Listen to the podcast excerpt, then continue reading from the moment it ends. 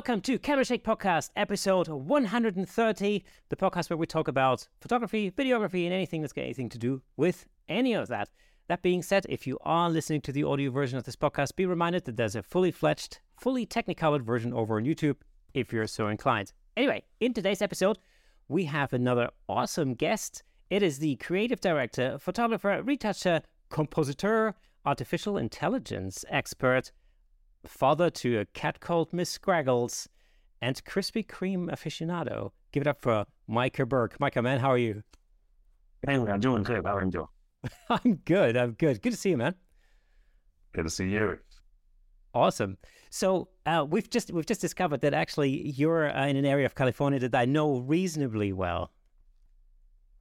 Yeah, I live. I live in. I actually live in Central Valley in a place called Stockton, but I, I work and uh, do a lot of commuting into a place called Livermore, which is a, a beautiful little valley with uh, wineries and uh, uh, you know upscale food restaurants and that sort of thing. So, uh, but I do a lot of my photography between Livermore and the, the Central Valley. There's this, this little stretch of road which is just gorgeous, and I can get a hundred different angles of the same sunset, and it's pretty awesome up there.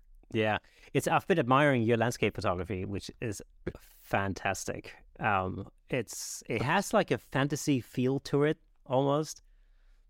Yeah, several years ago, I took a class through um, uh, Trey Ratcliff had a, a, system set up where you could interview and, and work with mentors, and I was working with a photographer named Karen Hutton.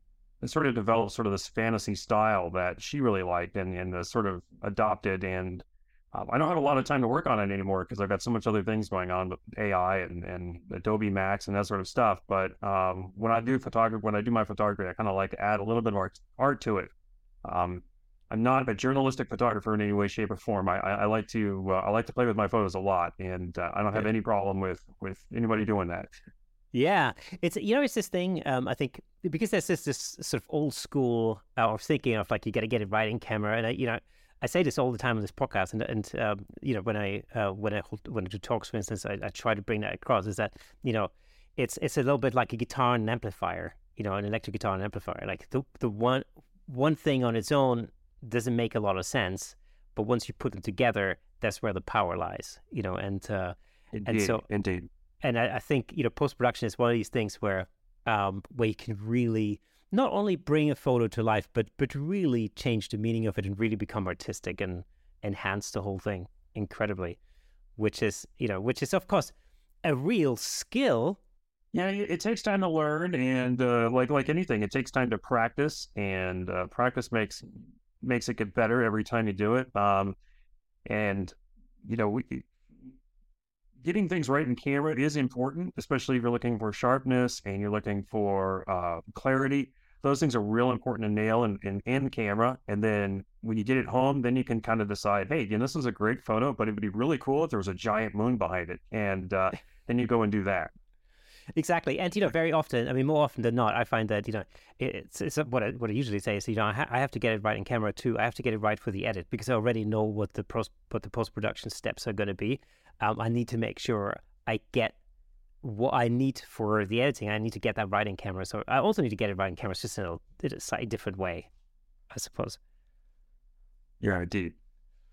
It's a it's a real skill, but of course, what we're going to talk about today is is where you know the robot overlords are taking over, and artificial intelligence uh, has has been coming into the game massively over the last. I would say, probably, I don't know, maybe over the last year, but it seems like over the last six months, um, it's it's really uh, it's really kind of skyrocketed. I'm just thinking about you know the uh, the AI that that most people will probably know from the latest Photoshop and Lightroom updates. You know, um, I mean, obviously things like uh, you know content aware fill has been around for a while, but I think most recently it's like Photoshop has really kicked it out of the ballpark as far as as far as ability of artificially creating you know aspects of the image is concerned. Um, how how did you first get into the whole artificial intelligence thing? Yeah, so you know, there's a little story behind that, and that's uh, back in uh, 2000, uh, 2020 when the pandemic hit. Uh, you know, sort of stuck at home, uh, not able to take photographs in my favorite places, and so I uh, I was flying my drone quite a bit and taking pictures with my drone. Um, there's only so much you can do with that in the states before people threaten you. So um, uh, I started playing with an app called Wombo Dream, and Wombo Dream made these amazing full color, colorful um, images that uh, I can probably throw up here, and I'll show you. We're looking at here. I'll start. So these are some of my photos from the past years that I've taken, some of my landscapes.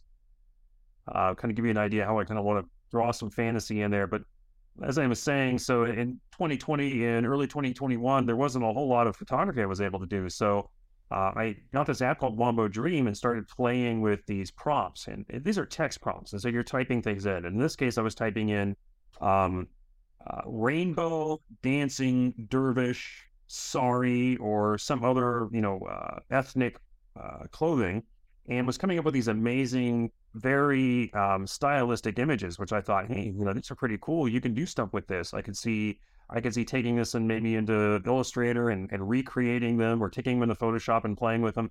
But as time progressed, um, I noticed that there was different ways you could manipulate the app to do different things. Um, so then I think uh, in 2021, the Wombo Dream was creating these really neat stylistic images of, of people and of artistic and uh, architecture, uh, but it wasn't really doing anything like photographic. Uh, and I was really looking for something a little more, a little stronger, a little more photographic, a little more up my alley, so to speak, as far as it goes. Um, and I found this program called Canvas by NVIDIA. Um, and Canvas is, runs on Windows, but there's also a web app called GauGAN 2. And if you go and you search GauGAN 2, you'll find the app. And it works just by painting on the screen and you tell it what you're painting. For example, in this case here, I'm painting, um, you know, this uh, sort of a field in front of an ocean and there's a road running down the middle of the field. And I tried to recreate uh, some images I saw when I was in uh, when I visited Ireland a few years ago, and I really wanted to kind of recreate sort of that that feeling, the Irish coastline.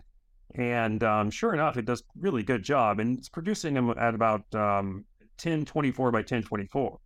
And they're fairly photographic looking, and you can upscale them with, say, topaz or whatever, and they come out looking really good. So what we're what we're talking about here is really sort of the next step from, let's say, you know, like content aware fill or object selection in Photoshop, where uh, obviously the, the software or the algorithm figures out, well, there's an object, you know, and this is the main subject of the image, and this is what we're going to select, for example.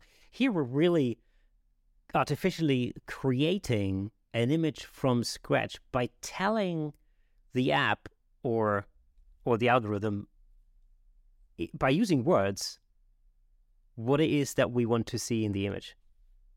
Exactly. Yeah.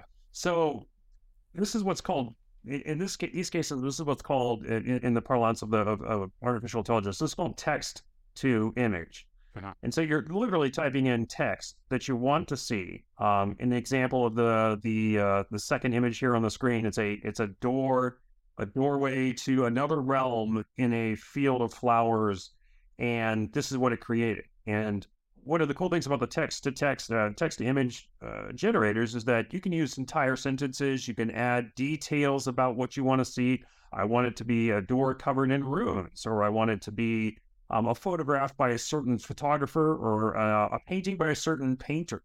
Um, you can come up with all sorts of wild and uh, neat creations this way. Um, the uh, the will smith image there I, I literally just typed in uh, will smith slack into um, Midjourney, and that's what it produced. Now, this was this was still early early 2020, uh, 2022. Sorry. After after that, there's a uh, sort of a, massive evolution, just as you as you noticed, in the, just the past year, an explosion has occurred. And what's happened is, is that companies like Midjourney and Stable Diffusion uh, Stability AI and the company who makes uh, DALL-E 2, which is Open AI, they've added a lot of detail and information into their uh, their platforms, uh, adding more and more and more tagged images to produce even more realistic images. So back in about September of 2022, both Midjourney and Stable Diffusion um, released new updates, which rather than creating these kind of cool artistic images, which you might want to play with, actually started creating photorealistic images out of the box. And that's so, that's the thing. I think that was the thing that blew that blew our mind like a few a couple of months ago when uh, you know when DALL-E, you know DALL-E was big in the news. Um, and I, I, remember seeing some of the some of the photorealistic results, and that just completely blew my mind at the time. Yeah, these these four results here that I'm showing, um, these were all right out of Midjourney. These were very simple prompts. Um, did a whole series of little action figures, and you can see it looks like a three dimensional object, and it's got depth of field. And again, you tell tell the again you tell the AI what you want to see, and it will produce it. And I was uh, starting to composite images together. At the time, I had been asked by Russell Brown, who's the uh, creative director at Adobe, to make some movie posters for an upcoming uh, presentation he was going to give at the Adobe Max class.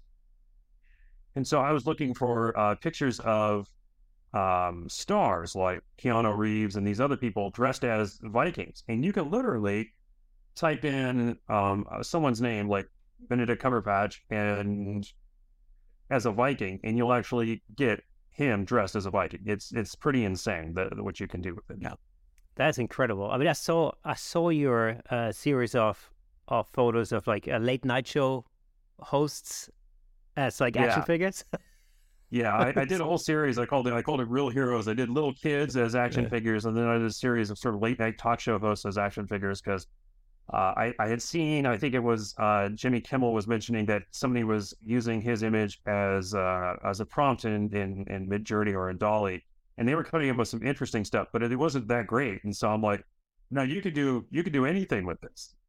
Um, but I think most people know that we we're using AI more and more in almost everyday activities, especially within photography and Photoshop. Um, for example, you know, the, the new content aware object selection in, in Photoshop, that's using AI to determine sort of the boundaries of things. And then there's there's applications like Topaz Gigapixel, which are actually able to take an image that's low resolution and blow it up yeah. using uh, artificial intelligence. And Topaz sharpening as well, in fact.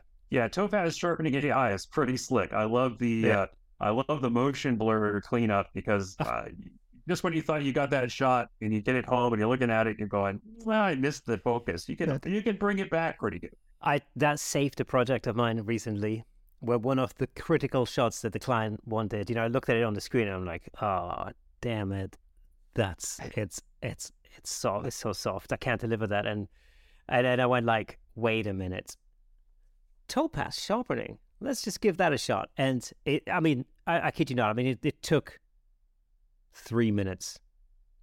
I think. Yeah, it, it's pretty impressive what you can do with it. Yeah, I, I definitely agree that there's it, it's uh, it's amazing. I think um, you know, and just sort of give everybody sort of an overview of what we're talking about because we're mm-hmm. going to start talking about how it kind of corresponds with Photoshop and that sort of thing pretty quick. Um, just to kind of give you an idea, most of these are using what's called a, a generative adversarial network, and it's a pretty straightforward process where you take uh, the idea, like a CAM, you take a bunch of images of cats and you just pound in these into a database along with um, uh, sort of tagged information of what you're seeing, what kind of cat it is, what sort of the position it's in, etc. All that information gets tagged together into the database. Um, it's then you take two separate versions of the database and you let them fight it out over one's a cat. And the one that wins goes on to continue this sort of process of elimination until you get a better and a better and a better uh, model. Um, and that's sort of what um, GauGAN and Canvas use. And it works real well for landscape images and sort of general images. It's not real good on people and that sort of thing. Um, DALL-E 2 is using something called Clip, which sort of the same system. Lots of images of critters, lots of images of skateboards. We're going to throw those all into the database. And it's going to go and generate based on that data what your new image is. For example, you want a cat on a skateboard. Well, you don't necessarily have to put a picture of a cat of on a skateboard into the database. You just have to put a cat and skateboards. And it knows how to position the cat. It knows how to do all of this. And it will create the cat on the skateboard for you. And it's sort of mind blowing when you can type in, you know, anything and, and get some good results. So that's sort of the basic the way how it works. Let's see if I've got anything. Uh, I I should show you this last was last slide here because it's kind of important. So the new method, those are sort of older generative methods. The newest method is what's called diffusion, and that's where we get stable diffusion. Um, and this is where you hear the word diffusion. And what this literally means is, and we've all done this, we've all played with this as photographers, at least those of us in Photoshop, take an image and then turn it into just complete noise, right? Uh, just continue to add noise and add noise and add noise to that image until it's obliterated. Well, in this case, what happens is the computer will do this and then it learns to back that image up from the noise back to the original image by adding detail, adding detail, adding detail. And it can generate a brand new cat from other images of cats. So this cat never existed. This cat does not exist. This is no one's pet. This pet, that's, you know, it's, uh, there's some websites out there, you know, this beach does not exist or this person does not exist. Well, this cat does not exist. Um, it's a completely generated creature. Um, and it's, it's based on this diffusion method. So that's how Midjourney and Stable Diffusion kind of uh, work together. Um, so that's kind of the, the, basics of AI imaging and and how it works. We could probably uh, talk some more about other aspects here. Yeah, I mean, what's what's interesting is, you mentioned that um, a lot of those uh, algorithms or AIs really base, uh, you know, base their uh, their methods on, um, you know, a, a, vast array of, of imagery, like millions or even billions of, of different images that are being tagged, and it, it analyzes those. You know, uh, where does it get those images from? So, uh, as a lot of people may have noticed, sometimes if you're using this uh, one of these AI generators and you type in an image, you'll actually get an image and you'll actually see watermarks um, sort of faded into the image, and so it tells you that it's pulling them from the internet, and it's pulling these images um, and the information tag a lot of times directly from the internet. And there's an options here, but just for just for general, most of them are you pulling them directly from the internet or from a uh, a sort of a uh, collated database of, of images that are tagged and ready to go.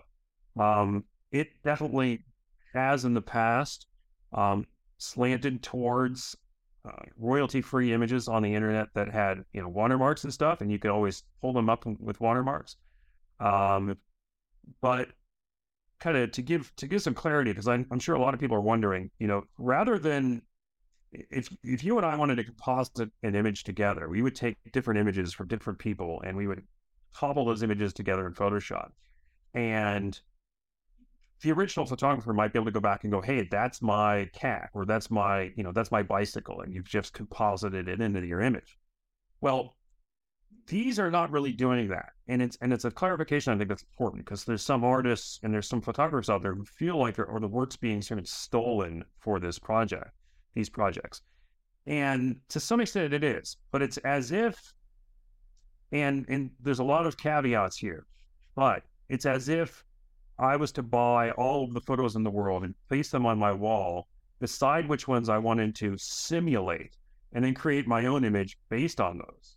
So you don't really, you're not really copying the image or the styles per se. Um, so it's not like there's there's elements of the image your image in this image. It's a completely new and original image, utilizing the style that it's that you've asked it to do. So it's it's it's a quandary, but it, it and, and there's definitely ethical issues here. But just sort of cut off the copyright issue right there. I'm not talking about copying someone's property. It's I mean it's I think you can probably liken it to if you went to an art gallery and you studied all the you know the great painters of the past and then you you take that knowledge you've been looking at all of those images and all those pictures and paintings and then you go and you create an image in the style of Dali let's say for argument's sake. I think that's probably a similar a similar thing because you haven't really you haven't stolen anything or you haven't like you know, nicked any, anybody. You haven't nicked you haven't like stolen Dali's painting um, but you just recreated something in that style. I can imagine that stock photography in the future will be more of a thing where it you literally just generate artificially generate the image that you're looking for. Like let's say if it's like, you know, I don't know, um, sunrise over the Buckinghamshire countryside with mist on a winter morning or something like that. Yep. Uh, that's how sort of this sort of developed for me um, in doing posters and images for the Adobe Max class for Russell Brown. Um, I was wanting very specific images. I wanted a sort of Norwegian fjord, the snow on the top with sort of water, you know, at a certain level. And I was having a real hard time going through Adobe Stock looking for those images, and I didn't find what I was looking for. So uh, on a whim, I decided to go into uh, Midjourney, just type in the prompt, and I started getting amazing images right out of the box. And I'm like, this is perfect. I'm ready to go. I just needed to upscale them a bit and then throw them into the posters. And so I provided all of those images to the to the people who attended the class to use in their own in their own images. And so we created all of these movie posters using those images, and uh, it turned out pretty good. Um, I also did create a whole series of you know uh, Hollywood stars dressed as Vikings, and then composited them together as well. awesome, wicked. I've got to tell. I, um, always thought I always thought that Bryan Cranston would look great as a as a Viking king with a big horn yeah. helmet. awesome. They should they should reshoot all of Breaking Bad just like that. I'm, I'm all for it, man. yeah, one hundred percent. Yeah, um, yeah. Breaking Bad in uh, eight hundred AD. Love it. Breaking really bad. yeah, breaking really bad. oh man, I've got to I've got to talk to uh, Dave Williams about this because he's uh, you know he's he's embarking on a on a trip to uh, to the Arctic to take to mainly to take photographs. Um, all of that might be, you know, it might be unnecessary in the future. You can just generate them. yeah, who wants to freeze themselves to death? Just just generate them and, and say I went to the Arctic. And yeah. Here they are, right? Exactly. You can even add a polar bear here or a penguin over there, depending yeah. on which which side which side you're on. Yeah. Yeah, and he can put he can copy himself in. It's just as, as proof that, that he was there. yeah, I mean, there's some some pretty amazing things you could do with this. Um, so yeah, I definitely think that would be that would be useful. It was, it was good seeing Dave at the uh, Adobe Max and getting getting to know him and work with him on on the project. Yeah, uh, he makes a pretty pretty compelling Viking too. So all dressed up. I've got pictures of him in full makeup and gear, all ready to go. Yeah, yeah. I saw I saw some of that online. Um, I have to say, uh, yeah, I like the haircut. specifically. I saw well, I saw him um, just after he got back from Adobe Max, and he still had the hair. So, yep, yeah, I uh, he he looked uh, he looked pretty good. So it was, it was good seeing everybody there, and it sort of it was a great springboard. He was able to produce a lot of different things. So let's see if I have. I might be able to bring up one of the posters here from the Adobe Max class and kind of give everybody an idea what we're talking about. Um, yeah, so the, the whole screen. project was really uh, based around Vikings. The, the saga of yeah, the sword. So, yeah. So every year um, we do a different, uh, sort of a different theme. Um, you know, we did a Japanese theme, we did a manga anime theme, we did sort of kaiju with giant monsters. Um, we did Hollywood monsters one year. So this year um, we wanted to kind of go with something that wasn't uh, too ethnic in some way and, and go with Vikings. Uh, the last time I went, we did uh, Aztecs and Egyptians, and they, they really meshed real well, sort of a Day of the Dead. Um, unfortunately, some people weren't weren't overly thrilled with that, but uh, I, I, really enjoyed that. I thought it worked real well together. But this year we decided to go with Vikings, and uh, here's a composite image uh, I did with the Vikings. Uh, Russell Brown there in the center, but just so everybody knows, everything except the people in this image is AI generated. The background, the waves, the rocks, all of that is generated with with AI and then composited into this image. Um, and it, it worked really good. And I've got this poster hanging on my wall, and it's it's a huge, you know, 40, 40 by 30 image. It's a very large poster. Yeah, I mean, it, seems it seems like you know, AI really is the future when it comes to compositing. Um, you know, in general, I think.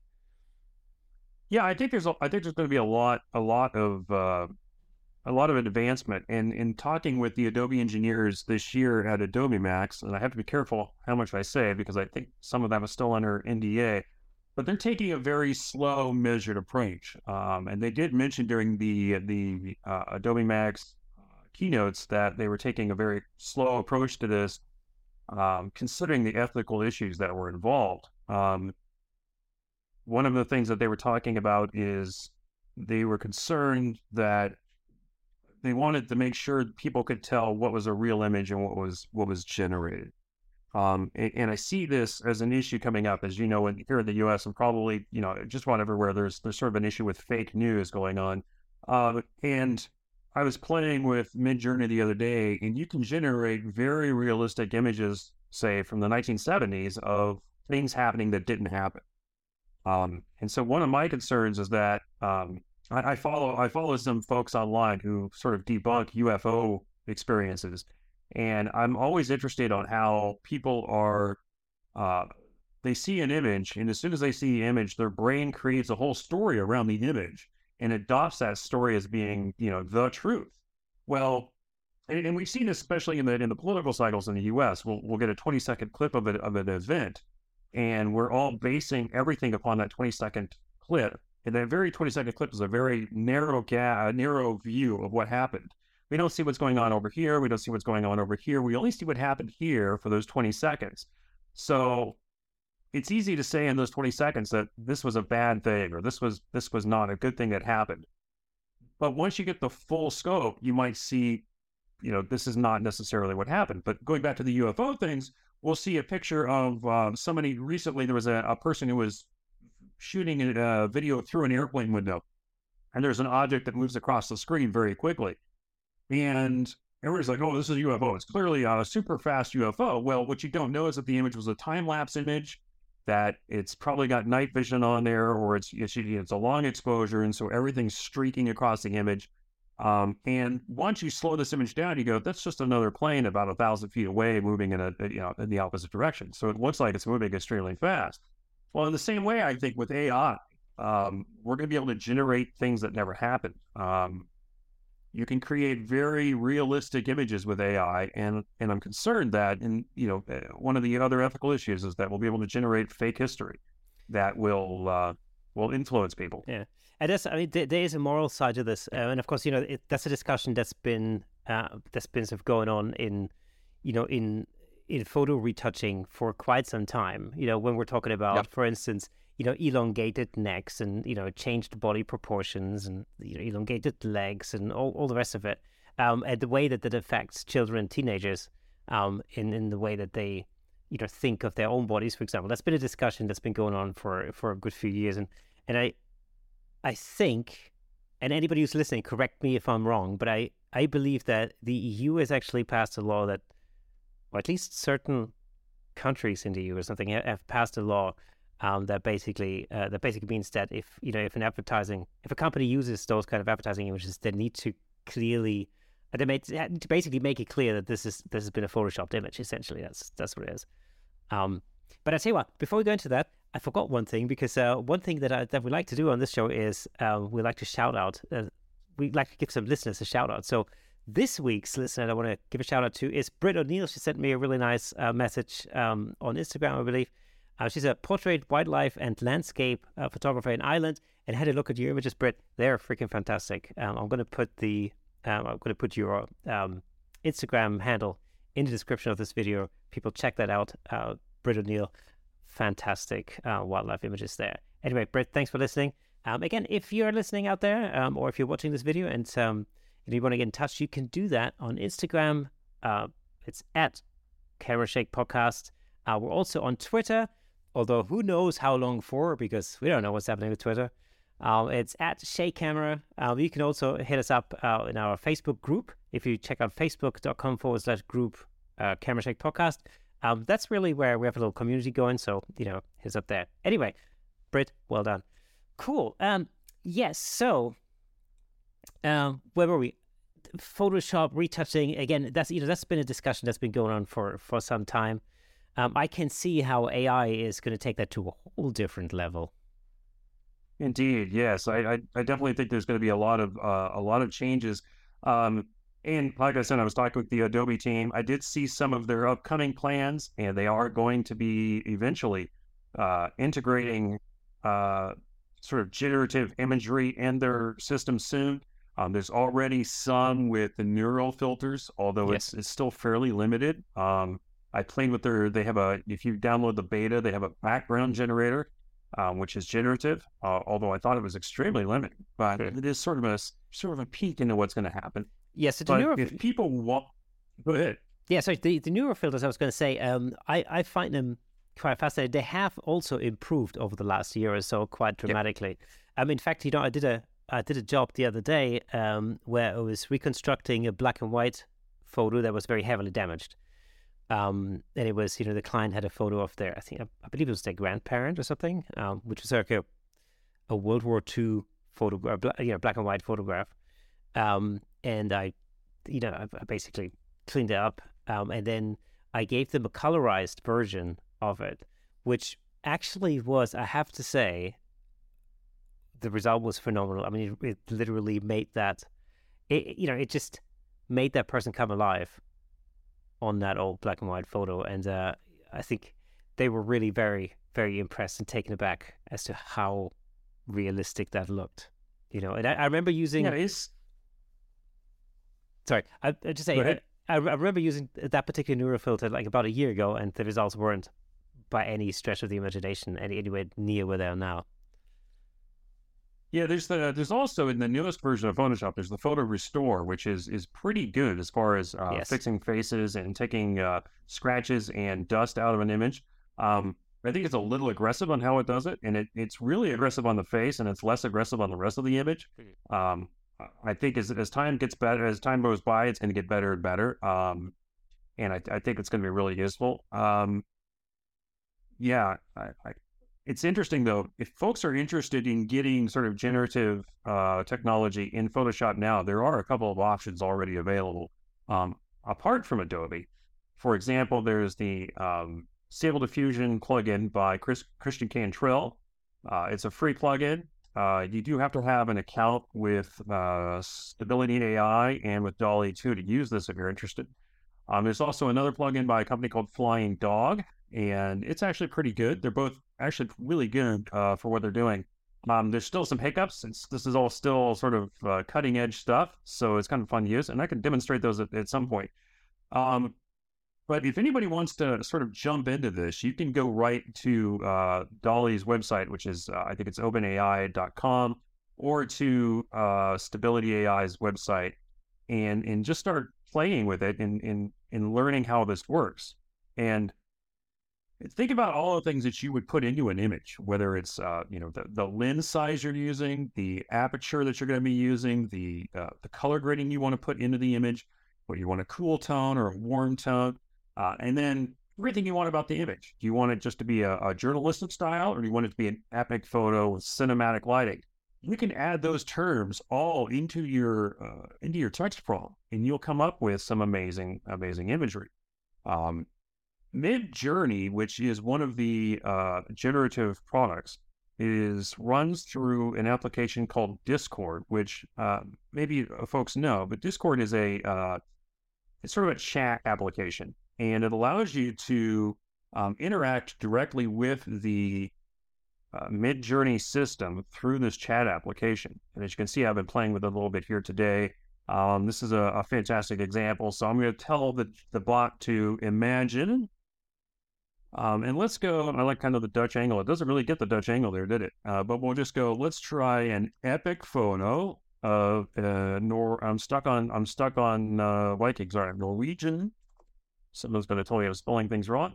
Fjord with snow capped mountains. We'll go uh, cinematic lighting. We'll go 16 millimeter, 44 megapixel now, that doesn't mean it's actually going to make the image 44 megapixel, but it's just going to add extra detail. And uh, detail helps if you spell correctly. And there are other things I can do to this prompt to get certain aspect ratios and that sort of thing. But right now, I'm just going to let it run. So Midjourney just upgraded to what's called version 4. And version 4 is a new model incorporating billions of images. And so it's got a very strong uh, image base that is, is pulling from. And the images are quite photographic generally. Now, I could have said painting instead of photo. And what would have happened is I would have gotten a painting, uh, a more painted look. You can even use a specific artist's name as a reference to get a, a, a specific style if you're interested. So as you can see, this is our first our first step. This is the first step in creating the image. You can see it's a very blurry. And again, remember, it's taking a blurry, noise-filled image, and it's going to be ever increasing the uh, the steps of which it's going to be generating that image. So now it's gotten even better. and even better. And then once it's done, we'll be able to take one of these images and blow it up, or all four of them if we want. Here's our finished product, and these are these are pretty spectacular. So I actually like um, I like them all. Well, I'll use this one in the bottom right here. So I'm going to upscale, which is what I'm doing here with this this button U4. That's going to upscale this number four. And so once it's upscaling it, it's going to upscale it from the small, like 512 by 512. It's going to upscale it to about uh, 1024, but actually, I think it's well, 2000 pixels by 2000 yeah. pixels. Um, I can then easily save this, drag it into Photoshop, and go from there. So, for those of you listening to the audio version of this, uh, I highly recommend you hop over to uh, to YouTube to actually where you can actually see uh, what's going on here because it's absolutely mind blowing. Yeah, it's pretty amazing to watch it generate the images. And with some of these, you can actually save sort of a, a, movie. You can tell it to save a movie of the generation process, and you can actually see where it came from. Now, with all of these generative methods, for example, Stable Diffusion or Midjourney or DALL-E, there is something called a seed number. And that seed number is sort of the numerical equivalent of what that image is. And you can use that number to generate variations of that image over and over again. But here's my final image um, from Midjourney. I'm going to go ahead and open it up in save a copy of it. I'm going to save it to my downloads. We'll just go drag that thing into, let me get out of this. This is another image I was working on earlier today. Let's go grab that image. So what we're looking at here is is basically an artificially created image of a Norwegian fjord with snow-capped mountains and a dramatic sky, uh, which, for all intents and purposes, I mean, it really doesn't exist. That's that's the first thing to say. Is that's not a place on the planet. Actually, it's just a correct. Yeah, it's a creative. I mean, it's a bit like a painting. I guess. I mean, it's it's a it's a photorealistic interpretation of reality. Yeah, and and keep in mind, you know, I've I've got certain settings on my Midjourney right now that's making a little bit of a painterly look to it. Mm-hmm. Uh, you can kind of change that so it's a little less painterly and more realistic um, image. We can even tell it to redo the same image in a different format. Um, we can even go back and tell it to use that same image and do it at a specific artist style. So once you have that image, um, once you have that image, does it say it's called? You're still looking at. Sorry. Looks like you're still looking at I don't know what it's. There we go. So we're going to switch over to Photoshop. And you can see I've opened the image in Photoshop now. And now I can even go in here in Photoshop and I can just start compositing it. Um, and if we look and see what the size is, you can see it's a, uh, yeah, 1024 by 1024 this image. So this is, so I brought the image into Photoshop and you can see we can go and see what the, the image size is. Right now it's a uh, 1024 by 1024. Um, as time progresses, this is going to get better and better. And of course, I, there's nothing keeping me from taking this and, and its uh, gigapixel and blowing it up even bigger. You know, it'll still look really, really good. Um, so that's that's Midjourney, and that's sort of the Midjourney process. Is you go into Discord, you type in the prompt, you get the image out. Um, with Stable Diffusion and DALL-E, it's similar if you're going to use the web. And and maybe we should take a step back and kind of describe that process. There's there's different ways for the user to access these different products. Um, all of them, well, okay, stability. So Stable Diffusion and DALL-E both have web apps that you can access. Um, let's see if I can share the web for this. So it basically it essentially means you go onto the website and all the computation takes place in the cloud essentially. Correct. So with DALL-E, uh, if you go to labs.openai.com, and you can type your prompt right here into this box, and it'll create whatever that image is. Mm-hmm. Um, for stability, for stable diffusion, I think it's Stability AI. There's several different ones. Um, but yeah, I, I, find as far as as quality goes, I find Midjourney produces right now still some of the best output. Um, and then Stable Diffusion is a is is just just on the heels of that, and then DALL-E for direct image output, I find is sort of behind the pack at this point. DALL-E has a lot of go, a lot going for it. One of the coolest things with DALL-E is the ability to take an image it's already existing and add to it we can take our uh, Epic Fjord here And you're seeing my screen okay? So we can go ahead and just add on to this epic fjord here. So we'll just go epic photo of a Norwegian fjord. And we can tell it to generate. And it will just add to the image. So this is really useful if you have an image uh, that's, you know, too small and you just need extra extra information, it'll go and generate that information. You just have to describe what's in the photo. Um, and if you give it enough, you can see it's it's just created a whole nother world here. Yeah, and that I can imagine would be extremely useful in something like Photoshop, for example. I mean, I could see how you yeah. know extending images um, that could be a perfect addition. I mean, in my own work, actually, I can immediately see a number of different um, applications that would come in handy there. And it would actually, it, in fact, it would save me so much time having to, you know, artificially recreate those myself. And so this capability already is in Photoshop through these plugins. Mm. Um, with stability, the stability plugin, you can use DALL-E to extend the image. Oh, right. Okay. Um, and Flying Flying Dog also has that capability. Um, and I'll go ahead and show you, for example, Flying Dog bases a, a 512 by 512. Um, I think I can probably get it to do larger. Yeah, we'll do 1024. So we'll go blink. Let's just grab this area here. And we'll just tell it to and I'm not sure if this is going to work, so we might have to just cut this part out because it's been it's been a little it's been a little problematic lately. But you can see I'm typing in epic photograph of a uh, Norwegian fjord.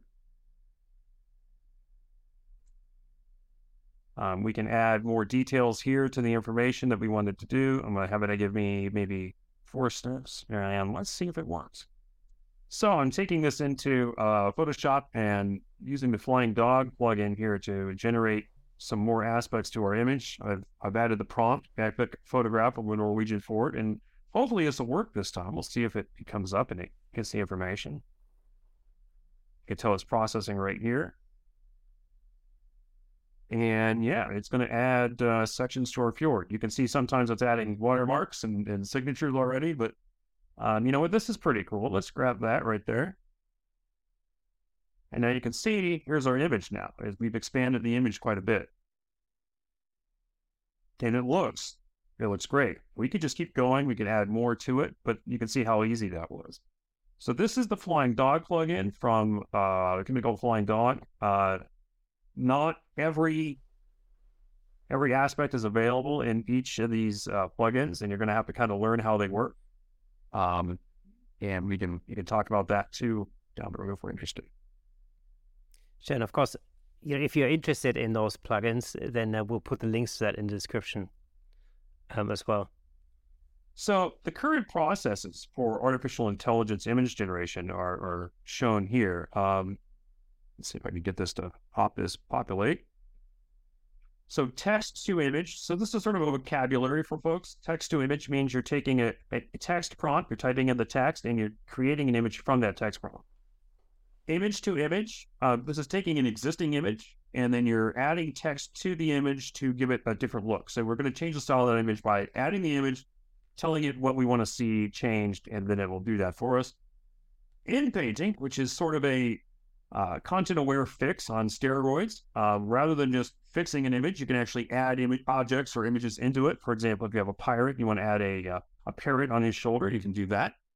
Um, and then outpainting, which is what I just showed in uh, in Photoshop and in DALL-E, is where you take an existing image and you can expand the border. So it's sort of a content aware fill or a content aware addition. Uh, again, on steroids, it's it's a much more uh, advanced version of that. So those are sort of the uh, four different processes that are involved right now. There are more coming as we talk, uh, as we discuss this. There are more uh, advances coming out as we speak. So, what text to image is, is you're just taking a text prompt and you're creating an image with it. For example, this is an image from Midjourney, and the text prompt was high resolution, cyberpunk woman, portrait, neon, lighting, depth of field. And you can see it created this pretty wild image here. Um, I can uh, add some details to it. For example, here I've added by Albert Bierstadt. So I'm asking for a painting um, done by this specific artist. And you can see it's created a completely different, but yet fantastic image. And now here's a painting of a high resolution cyberpunk woman portrait, etc., etc., by Titian. And you can see we have a completely different, uh, very stylistic, almost, uh, almost a uh, sort of a almost a, a painted image with uh, you know, so abstract lighting to it. It's, it's got a it's got a nice feel to it. It's yeah. incredible how realistic those look. Yeah, you can get just amazing stuff out of this. Um, and this is Midjourney. Let's get the hit. So each of the three products, uh, Midjourney, DALL-E, and Stable Diffusion, produce different results. For example, here's a chimpanzee wearing a spacesuit. Um, here's this cyberpunk woman again with three different versions. Uh, and then this is another world very close to ours that we do not perceive directly, but they interact sometimes, painting by Thomas Cole. So you can see you can create sort of abstract concepts within this, and it will generate these images for you. I can already hear the discussions in like camera club, uh, photo competition guidelines and rules. I think. Yeah, in fact, uh, there was an image recently that was um, selected as a. It, I think it was in the Denver one of the state fairs, and they selected an AI created image as their, their blue ribbon winner. And there was a lot of anger about this because it, it was a it wasn't a photograph, it wasn't a painting, it was an AI image. And I think I think there's some I think there's some validity to being unhappy that an AI image won that at this point because it's just literally typing in and coming up with something. Um, and so you're less of an artist, is more you know, poetic and creating text prompts than you are actually doing anything to the image itself. Um, so I, I, think there's power in in in using those images for something else. Do you remember not too many years ago there was um, there was an image of one I, I want to say it was a Sony photographic uh, like competition or something. Uh, it was an image that basically was it showed a, a bit of sky shot through like an internal staircase, I think, and at the top of it was a plane, and it turns out the plane, which was perfectly positioned in the center of the image, had actually been photoshopped in, and there was this big hoo ha about whether you know the the award should be you know taken back or not.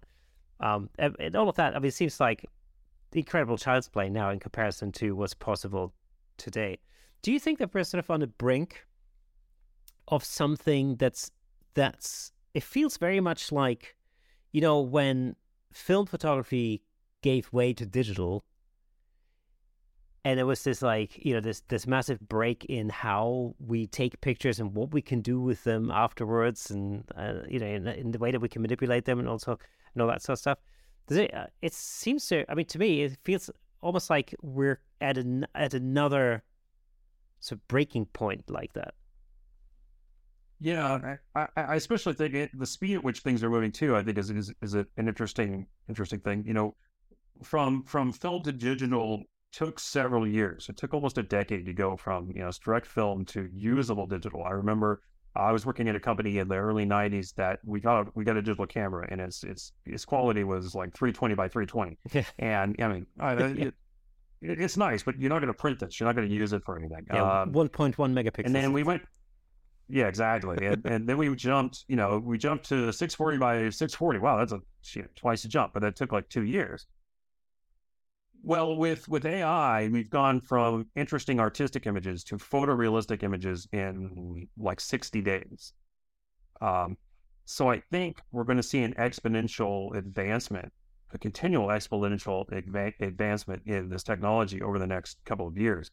Um, I think we are going to be to a point where, you know, right now, if you generate a, a picture of a person in Midjourney or in DALL-E, um, it's going to look good but you're going to see details like they're going to have eight fingers. They're going to have uh, hands that are all squished together. That's that's yeah. the one of the big jokes is that oh yeah, it's going to take over our jobs, but just shows all these hands and they show. I did I, I, I, did experience hand. that because I had a, I had a little play with that earlier myself. You know, as I was prepping for this episode, and that's what I noticed. It was very some very deformed hands there.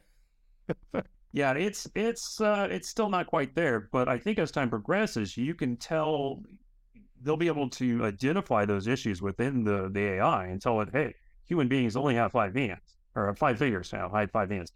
human beings only have five fingers, and it'll be able to generate exactly five fingers per hand. And I don't think we're too far from that. Um, I think a lot of the naysayers are going, you know, there's there's no use for this. I think I I, I think there's going to be a lot of use for this, and I don't think it's going to take the jobs of photographers. I think it's going to make our jobs uh, more interesting, especially for composite artists and for those of us who are are, are into that already. I think you're going to see more compositing tools sort of filtered into, say, Lightroom. So there's a lot of folks who just use Lightroom. And we already see AI being used, especially in the newest edition of Lightroom, where it's doing the, uh, the sort of content aware masking, which is, is pretty amazing. Um, I don't know if anybody's seen this already. If you go into a photograph of a human being and you tell it um, that you want to do a, a, an advanced portrait in, in Lightroom, it creates all masks. It creates teeth masks, eye masks, pupil masks um, on the fly. And so it's it's already starting to filter in. Yeah. And I think as time progresses, we're going to see even more things filter into, say, Lightroom and into Photoshop. Yeah, it's it's just talking about you know the the face um, or person recognition um, and sort of face or body detail uh, recognition um, in the latest Lightroom version. I just uh, you know I recently shot a um, like a family portrait session, um, and I have to say uh, you know I kind of I took that as a as an opportunity to just see if I could use that in in editing and speed up the process. And I can't tell you how much time I've saved. You know, not having to mask things out individually, but just and it was so good. I mean, it was so good. It's I just couldn't believe it. It was incredible. It's it saved me. I would say, I mean, I probably retouched about thirty shots, which if you have to individually retouch them, you know, thirty family shots with multiple people in the image, that's going to take you a decent chunk of time, you know, to Right. to do that. I did the whole thing in probably an hour flat, and that's uh, you know that was that was just incredible. And then I could go back and watch Netflix. It was perfect. I can remember several years ago at an Adobe conference, we were watching the keynote and they were showing us, um, it might have been sneaks, and they were showing us content aware fill, uh, content aware fill. And it was the first time they had shown this and demonstrated it for the public. And all of us photographers there were just blown away that that we could, you know, remove objects and people and things from a photo in an instant. And we're all kind of whispering to one another, our jobs are, you know, this is this is the end of our jobs. You know, people are gonna be able to do this themselves. Well, not really. Um, and content aware fill is good, but it's not perfect. Um, and then, you know, uh, years later, we got, uh, you know, the, the object selection tool. We're all sitting in there watching this object selection tool, and you just click a button, and your object selected. We're like, oh, this is this is the end of our jobs. Well, if anybody's used the object selection tool, it's good. It's quite good. It's not perfect. And if you're doing a, a real fine tuned composite, you're going to want to get in there and clean that up yourself. In fact, I find quite often the object selection tool is more of a hindrance because what it does is it ends up going to be jaggy lines on the person. And I really don't want that. I mean, one of the things about Photoshop in particular is that there are so many different methods of removing just about anything, and it really depends on the situation and the scenario as to which of those methods actually works best. Or uh, very often, it's a combination of those methods that will give you like you know the perfect end results. Um, and I mean that's true for just object removal, uh, but it's that's equally true for you know retouching particular aspects of the face, for example, of the skin, you know, bags under the eyes. There's a there's about fifty different methods as to how you can do each each each one of those tasks, but it just really depends on the image and the situation and the desired end result. That's that's ultimately just the other thing that you, as a retoucher, you have to think about what is the end result supposed to be, what it is, what's the purpose. You know, is it going to be, you know, a, a- billboard or is it going to be, you know, a, a 90 by 90 pixel email signature image? And that will very much determine what method and at what speed, you know, you you basically go through uh, go through the retouching. That, that's, you know, and um, but yeah, Adobe's latest tools, both both in Lightroom and in Photoshop, I, I have to say, you know, they they help me as a as a photographer to s- speed up the process, and it means that you know I can get through that retouching work quicker, and it uh, from a, purely from a business perspective, it simply means I can then focus on my business actually, you know, for example, and do other things. Or for me, you know, in my in my day to day job, uh, my nine to five job, I do I do graphic design for a uh, a sleep products retailer here in California. So we we we sell mattresses and furniture and that sort of thing. And one of the things I've had a, a real issue with is finding stock images that are um, exactly what I want to show. Uh, for example, a lot of stock images will show a nice bedroom, but then there's you know some outdated furniture in the picture, or there's a, a an animal or a person on the bed, and I might I might not necessarily want to show that. Um, so what I've started doing is I've actually started going into Midjourney and DALL-E and, and generating bedroom images with just a bed um, in the image uh, or just a certain aspect. And the great thing is, is that I can change the lighting.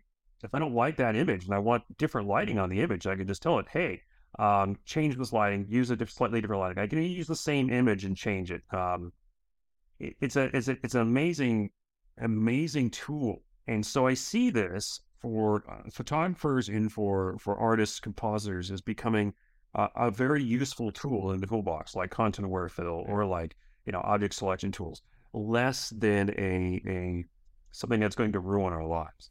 Um, and I think that's sort of the way to look at it. Absolutely, I totally agree. I mean, content aware fill is actually a really good example. I mean, I use that literally on a daily basis. Um, and uh, I, re- I remember actually not too long ago, I came across Mm, it was probably one of the early Phlearn videos or something on YouTube, uh, where you know, which was all about like you know object removal and and how to like remove objects in the background and then repaint a photorealistic, you know, I don't know, street curb or something like that. And the amount of work that had to go into that and the amount of time that it took to do that um, was just incredible. Whilst now I just go, oh yeah, there's just select a thing, content aware fill, bye. you know, and you're yep. like, it's uh, you know, it's uh, yeah, it's a tool. Why wouldn't why would you want to use that tool? You know. Yeah, and I see AI, uh, especially this this latest generation, and I see when when uh, Adobe starts to incorporate this into sort of content aware fill, I think it's going to be even more powerful because it takes it takes a look at what's going on around it, and rather than just repeating patterns that already exist on your photo, it's going to create patterns that don't exist on your photo or that mesh together with your photo perfectly. And I think that's going to blow us away and it's going to give us more power in, in, in updating things. Um, I mean, we can already select a background and tell it to blur the background and it looks okay. You know, it's not quite, doesn't really quite get that sort of depth of field that we're after. It looks pretty good. Well, with generative tools now, you can tell it to create the same image, but with a depth of field, and it will do that for you. And it will probably nail the depth of field better than you could have done uh, with any other tool within Photoshop.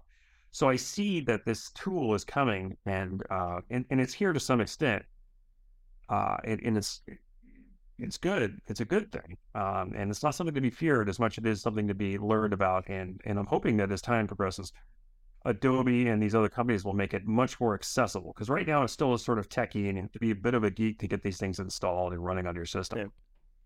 That's because you know Adobe is not the only um, company that that uh, really heavily sort of going in, you know, getting into AI. Um, uh, Skylum is another thing that's you know that's that's really impressed me. Um, I had a had a bit of a play with uh, Skylum Neo at the at the photography show, and one of the things I really like there, and, and although I'm not a wedding photographer, but I can see how this is a, is a super useful tool.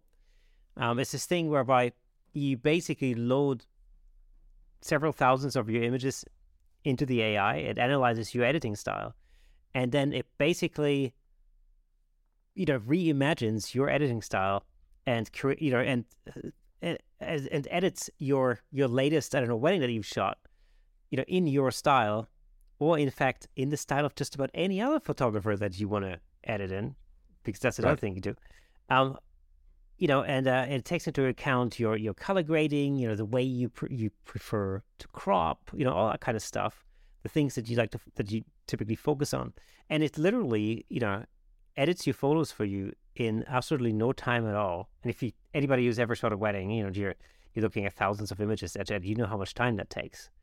You know, and then I'm not saying it's necessarily the the the, the end result is necessarily 100% perfect, but it saves you so much time because all you got to do is go through those images and then make make some final adjustments here and there, and you know, and it, it saves you so much time. You know, we've been doing this actually, you know, for for for a decade or something with presets in Lightroom, for example. You know, I do that all the time. I create uh, for particular, let's take a particular event shoot, for example. I've got, let's say, 800 images to get through. You know, I first of all, I create a particular look um, that I generally want to achieve across the board with the event that I've shot, and that's that then acts as a basis, but it has all the base manipulations um, baked in already. So I don't have to constantly, I don't know, roll back the reds and you do that on every image. It, it, it basically is essentially as has created all of those um, all, of those settings already. And it just saves me a ton of time when I then go through each image because then I really just have to do some very basic things like adjust the exposure, you know, change a couple of things, and then I'm on to the next image.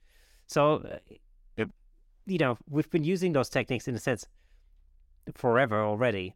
This is just the next step. Indeed. And with artificial intelligence, taking that even to another level, there's a, a new product available called DreamBooth, which is still sort of at a, uh, a more technical level. But you're able to take all of your photos, pump them into the uh, system now, Stable Diffusion, and output images based upon your style. Um, uh, one of the folks who I was following um, in one of the forums was he actually works for, I think he works for the company called Rivian, which is a, a new uh, automotive manufacturer. They make these really interesting electrical vehicles. And uh, I'm going to share my screen here to show you what he did. He created images based upon the products that his company uses. And these are all AI generated images that he created from that data set that he gave to the system.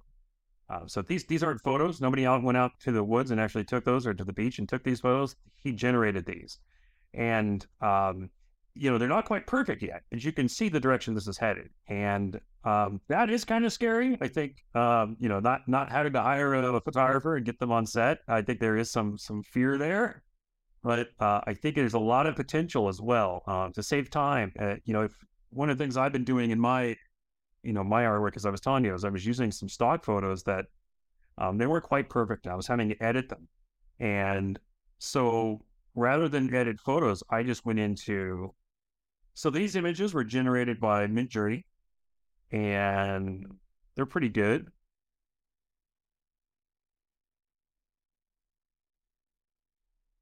Now, the great thing is, in, in Instagram, at an Instagram resolution, you're not going to be able to notice that if you zoom in here, nothing that's actually on this table makes sense. Not, none of this actually is, is anything you'd actually have anywhere in it. And, you know, so there's some, what's going on with this window, right? But at a quick glance on Instagram or, uh, you know, on, on social media, you know, if I'm just showing you this much of the image, it's going to work fine. Um, it, it, it, looks good enough at, at a distance. So, so that's that's one of the other cool things I could do with this is that you know I if I need specific images, I can go in and at least try to get them out of the uh, the AI and then edit them yeah. even further if necessary. Fantastic. So where's this where's this going to take us in the future though? That's that's what I want to know. Oh well, I'm glad you asked.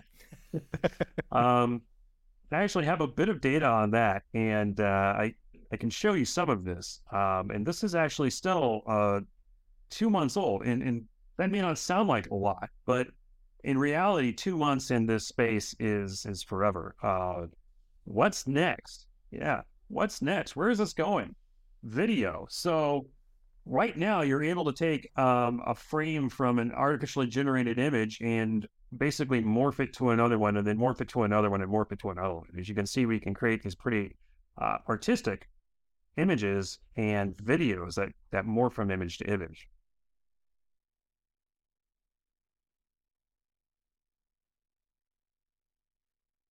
Uh, we can now take images from uh, these artificial intelligence and then rotoscope them using a product called uh, EbSynth. And so we can take a, an actual video and then we can actually take something and rotoscope an image on top of it. So in this case, we rotoscoped a, a, a alabaster, a painting, or in the last case here, he's created a zombie. Uh, we, are seeing a lot of that um, at the moment in, in the form of deep fakes. Yes. And so this is going to get even even more intense because we don't necessarily have to deep fake someone that already exists. We'll be able to deep fake someone who doesn't exist and create a completely new actor. Um, the next step, of course, is going to be three dimensionals. Well, if you can generate a single dimension of one of these images, there's no reason you can't create all three sides of the image, and then even generate an output of a uh, a three dimensional file. So I think I think the technology is there to do a whole lot more already. Stable Diffusion 1.5 was just released. Um, it's got mixed reviews, although I think there's a lot of good information there. Um, the inpainting model is much better, which means you can select a portion of the image and add to it really easily. Um, the company Stability AI and Runway, which was another company that they worked together, there was some drama between them, but that's all gotten worked out. As I mentioned before, uh, you need there's several different ways to access um, these data sets and these applications. There's the web version that you can access, which is pretty straightforward, and everybody can probably access uh, DALL-E or Midjourney or Stability UI through the web or through Discord. Or if you're interested, you can actually get uh, the, the, plugins for Photoshop for Stability AI and for DALL-E, um, either through Christian Cantrell or Flying Dog, both of which are available on the Adobe Exchange.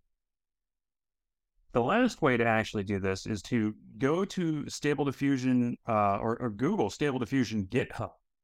And you can download one of the many. There's a lot of different models of Stable Diffusion that you can download, install on your own personal computer, and run locally. Now, it requires a bit of geekiness and a little bit of programming language. And so that's kind of outside the scope of a lot of folks. Um, but you can generate very quickly images and it won't cost you anything because you're doing it on your own personal computer.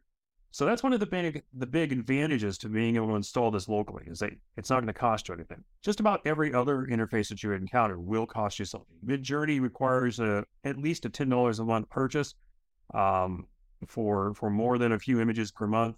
DALL-E also requires credit purchase, uh, so there's going to be some some money involved with these if you download one of the open source Stable Diffusion GitHub versions, install it on your computer, you can then integrate that into the Flying Dog application on your own PC and run it through Photoshop constantly, generating as many images you want all day long. The one caveat to that kind of installation is that she's going to require you to have a um, currently an NVIDIA RTX 2060 or better video card. Um, and currently, it only works on NVIDIA video cards. Um, and so I would recommend that you have at least eight gigs of video RAM. Um, and the more RAM, the better, because the more RAM you have, the bigger image you can create. And the better video card you have, the faster it'll create. So those are sort of your two two caveats. Now, they do have stable diffusion that will run on M1 and M2 Macintoshes. Um, so you have to go and Google for that specific instance, and you can download that and run that locally. Um, it is fairly slow right now compared to uh, video card, but that's getting better every day. And there are things that we can do to optimize that down the road. Um, so if you're if you're a Macintosh owner, which most photographers I know are, um, you're going to want to look into either the web-based applications or you're going to want to download the M1 or M2 specific. If you have an older Mac, you're out of luck. You're going to have to use the web-based application yeah. or the Discord-based app. That said, they still provide a very interactive and easy to use experience compared to sort of the, the local install. I'm guessing the uh, my 2011 MacBook Pro isn't going to cut it. Not going to cut it. In fact, you're probably going to grind that thing to a halt just trying. Yeah, yeah well, I think I'm grinding this to a halt just uh, just using Zoom these days. Yeah, I you know my computer, my my I'm a Windows user, Right. And uh, I have a, a fairly powerful uh, photographic computer with a lot of RAM and a, a, pretty massive video card, and I cannot do stable diffusion on it. So I've actually had to buy a laptop, and then I'm actually running the Zoom on my laptop because it actually has a uh, a 3050 with four gigs of video RAM, so it's just enough to run it.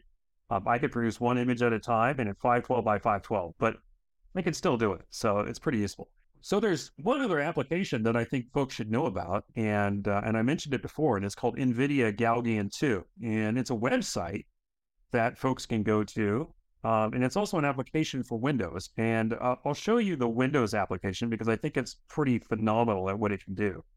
Um, and this is a an example of what's called image to image um, artificial intelligence, and you can see my screen okay now. So um, it kind of works like Photoshop. We have layers and we have a palette of panel here. So we can actually select, uh, let's go ahead and create, this is always, this is what I always do. I go and I create a, an ocean. I'm to grab this little tool right here, which is a line tool, and I'm to create an ocean right here. And I'm to go ahead and fill the ocean. And look, we already have an ocean filled here. Oh, you know what? This really needs rocks. We really need some rocks. Let's go add some rocks in our ocean. So I'm going to go to another layer. Oops, that's not what I wanted to do. Those variations. There's one wanted the brush size, which is over here. I'm going to add a layer. And on this new layer, I'm going to add some rocks. And I'm going to paint right here on the image. And we could leave that arch rock there. That's kind of cool, huh? Um, or let's go ahead and fill it and see what we get. So this looks like suddenly we're on the California coast. We can add a layer and we can add some sand along this beach here.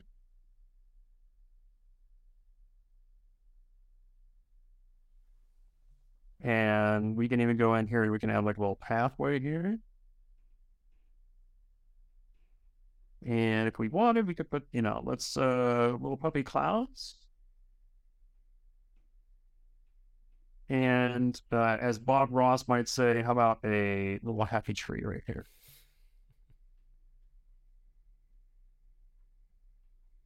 So you can see just right there, this is image to image. I have a very simple image over here that I've created. And with that simple image, I can create this, and then I can just add variations to it. Almost infinite. I can even upload my own photos as I've done here and add variations to those.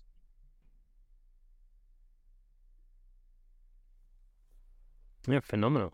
That's pretty substantial. That's phenomenal. I like that. Yeah, that's a pretty good image right there.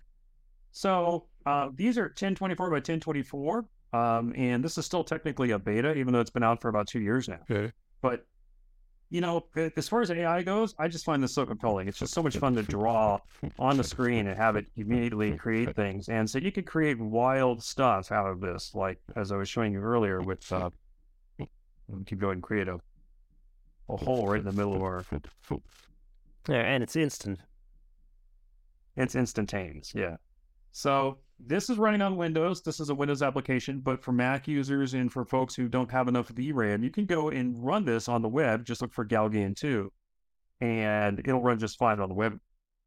Uh, and it's got some of the same interface. I don't think it's got the layers, but it works just the same, and it's quite uh, quite phenomenal. It's a lot of fun to play with. There's a 360 version, uh, which allows you to make 360 uh, panorama images. And then I also read that they're creating a new version, which will actually incorporate um, objects and other things into the system, and it's going to be even better and better. So NVIDIA is working hard on this, and they're really at the forefront. I actually got to talk to the AMD company at the Adobe Max, so I kind of showed them some of the stuff I was doing with the NVIDIA cards and going, "Hey guys, you got to step up here." Um, and they said that they are working on uh, similar products down in the future, and we probably will start seeing some connection there soon. You know, whenever something happens in stills photography, I think the next step, this this comes with sort of you know an advance in computing power and so on and so forth, is you know we see things like that in in the moving image, you know, in video, for example. Um, that'll be, I think that'll that'll be the next the next step in that. Because I mean, we, we already, you know, we're already used to um, CGI and computer generated uh, imagery in movies, for example. But this technology will make that a hell of a lot easier to do. Yeah, I can see folks uh, uploading uh, their own styles and images and characters into uh, one of the the engines, and then having it generate three dimensional or having it generate animations of that person doing things. And we're already seeing this. If you go on Twitter and you search for some of these animations, you'll start to see them. They're getting better and better and better every day. And as those image sets increase, and as that data gets better, um, you're just going to see a refinement of, of that product. Absolutely. Yeah, maybe maybe somebody can make Princess Leia look more photorealistic than Like Princess Leia. yeah. It's, it's funny you say that. My wife and I, we actually uh, we've been watching the Andor series, and uh, she didn't remember Rogue One. right. So we started up Rogue One, and we got to that point, and she's like, you know, that kind of looks like her. I'm like, yeah, kind of, but we could actually make it. No, I, I was there was a fellow on uh, YouTube who was doing deep fakes, and he was doing uh, really nice image tests with the deep fakes. But I think with AI now, he would be even better. So yeah, I mean, yeah, absolutely. Because Rogue One came out in 2016, 2017, something like that. So the technology has like you know it has come on in, in leaps and bounds since then. You know, Yeah, I still remember we, we were watching uh, watching it last night. Grand Moff Tarkin is very computer looking, um, very plasticky. I think it was pretty amazing at first on the screen, um, but I think you know now that it's we've had time to see what else can be done, it, and still looks very plasticky. I would love to see that redone, just that section. Um, and knowing Lucas, that'll probably happen, but yeah, we'll see. yeah. Yeah, I've been I've been uh, really into the Andor series. It was a bit of a a bit of a slow start on the series, and then it really kicked off. Actually, yeah, my yeah, we were watching it, and I I really enjoyed it because I, I love sort of I'm I'm a big fan of British murder mysteries, and especially the old episodic ones where you know you add an entire mystery in a single episode rather than the you got to watch eight episodes to get the mystery over with. And I don't mind that, but I kind of like the older ones. So um, for me, watching Andor is kind of like, oh, I know where this is going. This is great. I love this. And my wife's going, I'm bored. I don't want to watch any more of this. So I said, stick with it. We got to you know the third and fourth episode, and now we're we're hooked. Yeah, so, yeah, yeah. Exactly the same happened to me. My wife actually gave up uh, probably about after the first episode. She was like, oh, I don't know. She's a big, she's a massive sci-fi fan you know, I'm lucky enough that I've I've married a I've married a woman who, you know, whenever it's like, hey, do you want to watch a movie? She goes like, does it have spaceships in it? Yes. Okay. I did. awesome. you know, great. But yeah, and Andor, she was a, she's a massive Star Wars and Star Trek fan, but um, and like she was uh, she's a bit like, oh, I'm not sure, it's a bit slow. And then um, yeah, I kept watching, you know, sort of three episodes in, I said to her like, like this is really kicking off. Like you gotta, you gotta love it. I, I, like I like simply the fact that like like Rogue One, it's a very serious series. Uh, there's not a lot of uh, you know Ewok sort of funniness in it. It's it's intended for an adult viewer who's able to follow a long, difficult storyline. Um, and we don't see a lot of famous people in it, even though we're hearing a lot. And by famous, I mean you know we don't have any of the the original Star Wars folks, except for you know Mon Mothma and a couple of the others uh, mentioned in there. And I just kind of love. I love the. I also love the fact that in this, the Empire is not the comical. Um, at least in the newest movies, you know, the Empire or the Empire, the new Empire, whatever it is, the first you know, order or whatever. They're they're comedians. I mean, they're they're emo comedians, but they're terrible. I mean, it's like a it's like a it's like a Mitchell Webb skit. You know, are we the baddies? I mean, that's how bad they are. You know. Um, but in this, it's like, yes, there's this huge bureaucracy and it's an evil bureaucracy, but they think they're doing good. And I, I really enjoy that. I, I think it's, uh, I think it's extremely well written and well done. Yeah. Have you, uh, have you had a chance to see the, uh, the series, the, the Expanse? Uh, yes. So, um, I think I'm one season behind, but yeah, we really got into the Expanse as well. Yeah. Yeah. I, I have decided that it is my favorite sci-fi series of all time. And I'm a big sci-fi fan, so that's I, I know a lot of people who hate. You know, they they saw that first season and just they, they were turned off. But for me, uh, there's a scene in that first season where you know they they've just passed a, an SOS beacon, and the guy decides he has to he decides that he's going to turn the ship around and go back, and it's going to take him three days to get there. And I'm like, awesome. That makes complete sense. And my wife's like, why can't they just zoom there like Star Trek? And I'm like, it doesn't work that way. Yeah, exactly. Yeah. exactly. Yeah, The Expanse is really uh, is really cool. My wife actually, incidentally, is a massive fan of The Expanse as well. So yeah, we we enjoyed that. There's been a few um, there's been a few series um, lately that we've really gotten into, uh, because you know, it's this is a very much a sci-fi household. yeah, it, you know it's it's good and bad. I feel like there's there's good stuff like The Expanse and Andor, and then I feel that um, there's other stuff that where IP is getting, you know, uh, intellectual property is getting taken and they're they're flipping it and they're turning it into something else. And I'm not necessarily happy with that. I'm not really happy with what's going on with Rings of Power.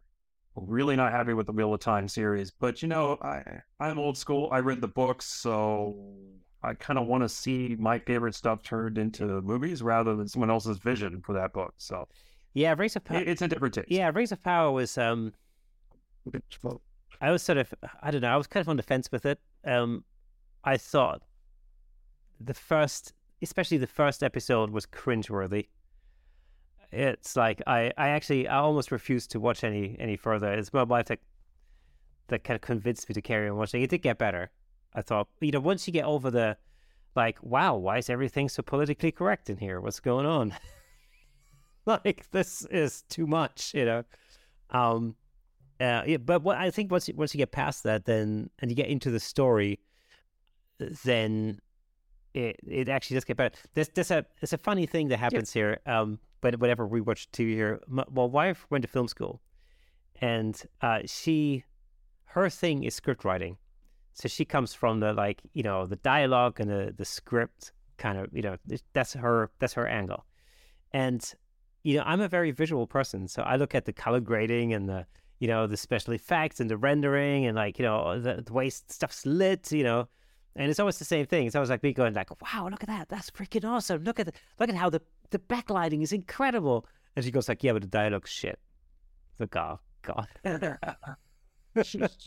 So- I, I, yeah, my wife, my wife and I kind of do that as well. I, I especially find, you know, I like, uh, like the the last Star Wars film. I mean, all, the the three the three of the newest Star Wars films I thought were uh, uh, cinematic cinematically they were really well done. I thought they were beautiful, but I hate them with a fervor. They were the the script was terrible, the storyline was ridiculous, and um, and and it just it, it was uh, you know it's it's one of those things where my wife's like, oh, let's watch this again, and I'm like, yeah, I can't I can't bring myself Yeah. to do it. It's just too much of a betrayal. Yeah, this the storylines are really jumbled in this. This is this that's the problem with it. It just doesn't make a lot of coherent sense. You know, um, in the original trilogy, there was a sense of discovery all the way through. You sort of Right. discovered the universe in a way.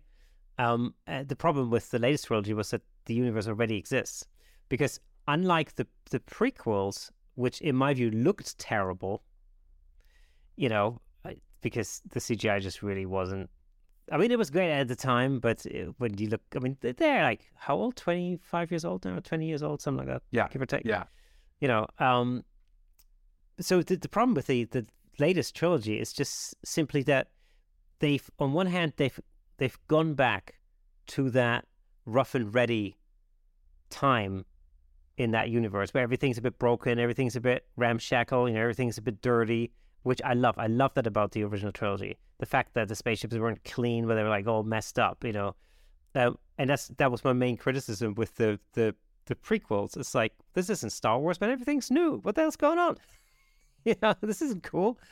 But but but the problem is is that we already know that that universe because of the the original trilogy, and now we're back in there. So so it, it's not it's, it's not a matter of discovering that universe anymore. Now it's a matter of, of storyline, and it was so important to have a really coherent storyline. Um, and the, the problem with that is because you've got this ensemble cast of multiple characters, you have to you have to basically track these different story arches that need to make sense in the way that they intersect, and uh, and that was a problem from a from a writing perspective. And that uh, you know, and you, Yeah. uh, the the fact that they just dropped in you know old characters like Han Solo and they kill him off like a few scenes later, it just seems like well he was just why was he in there? It doesn't make any sense.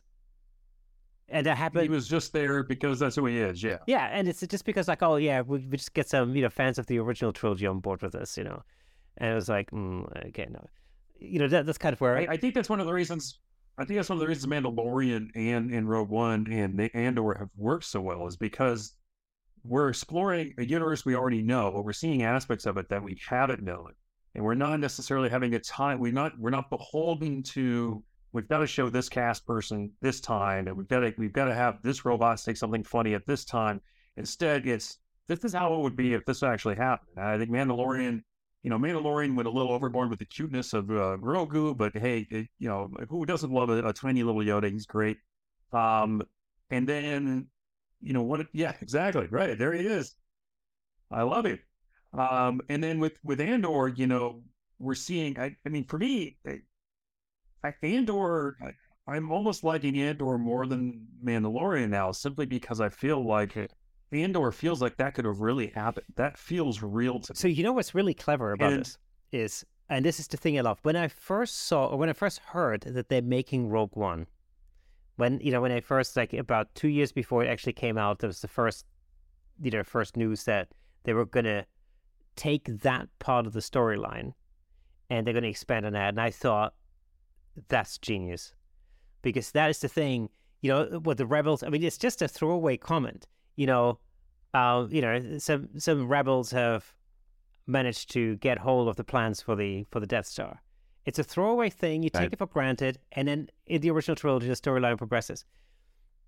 To take that bit and turn that into an expansion of the of the universe makes perfect sense.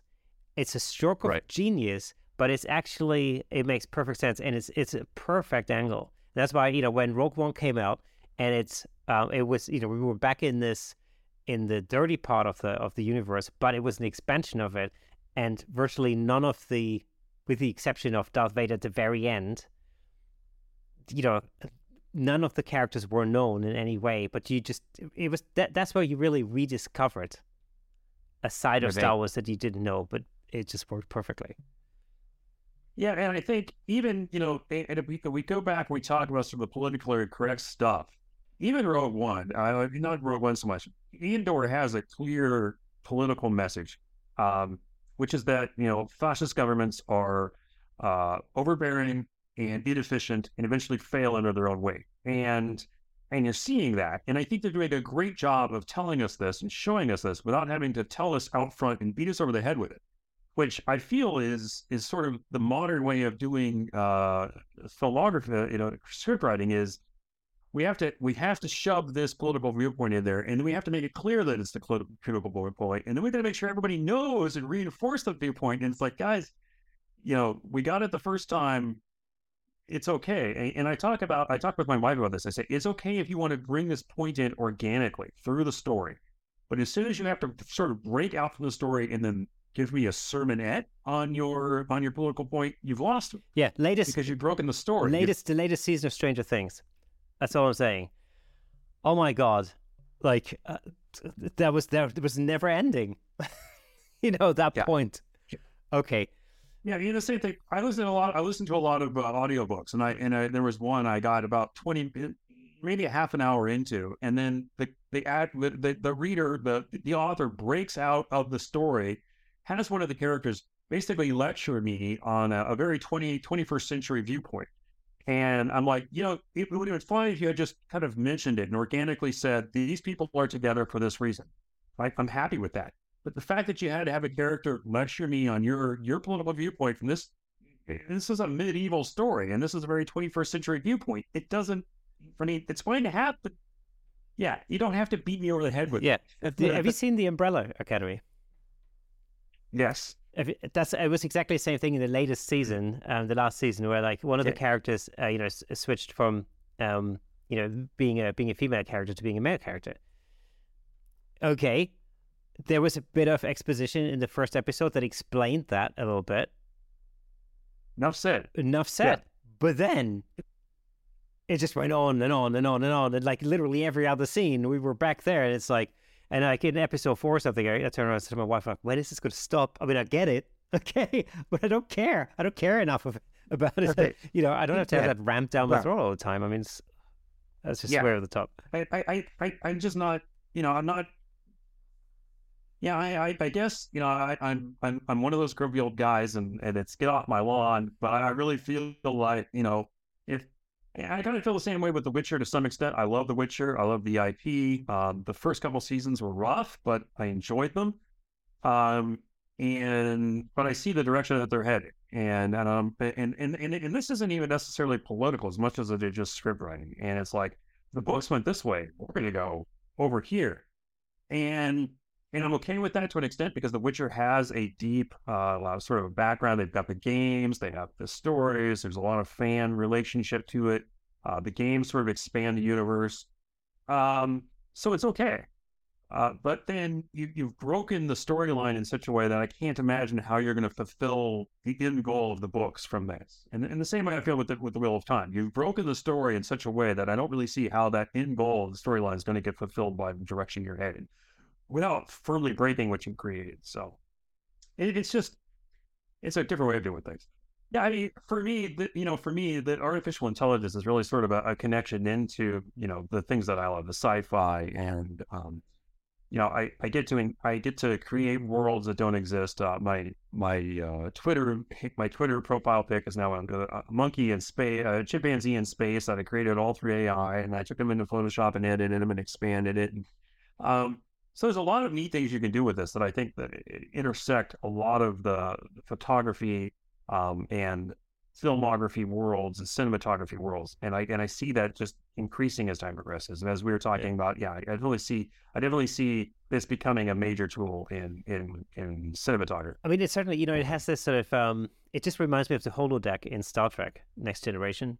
Do you know when it, when it first came out? I was a kid when it first came out, but uh, the whole idea of like you know uh, having a holodeck and being able to transport yourself into into any reality you wanted, you know, that was uh, at the at the click of a button basically, and just telling the computer um, what to do.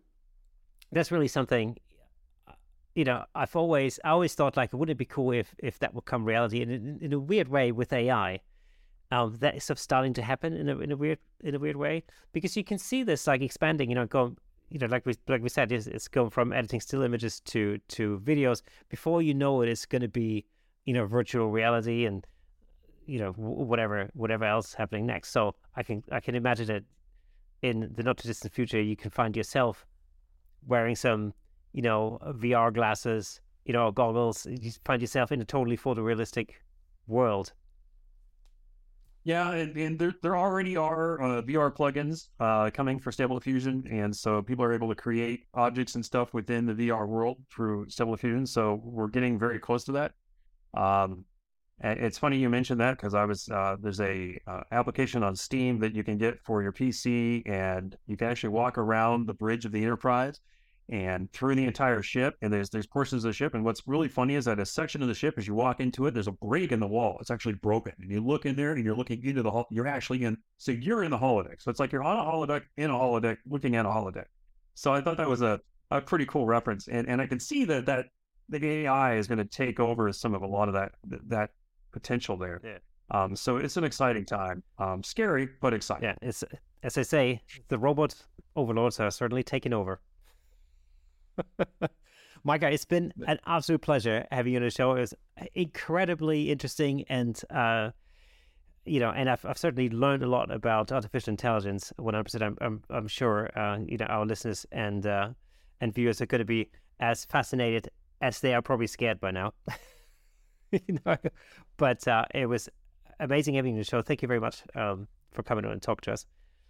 Well, thank, thanks, thanks a lot for having me on. If folks are more interested in this, I have a, a YouTube video that was made back uh, in October.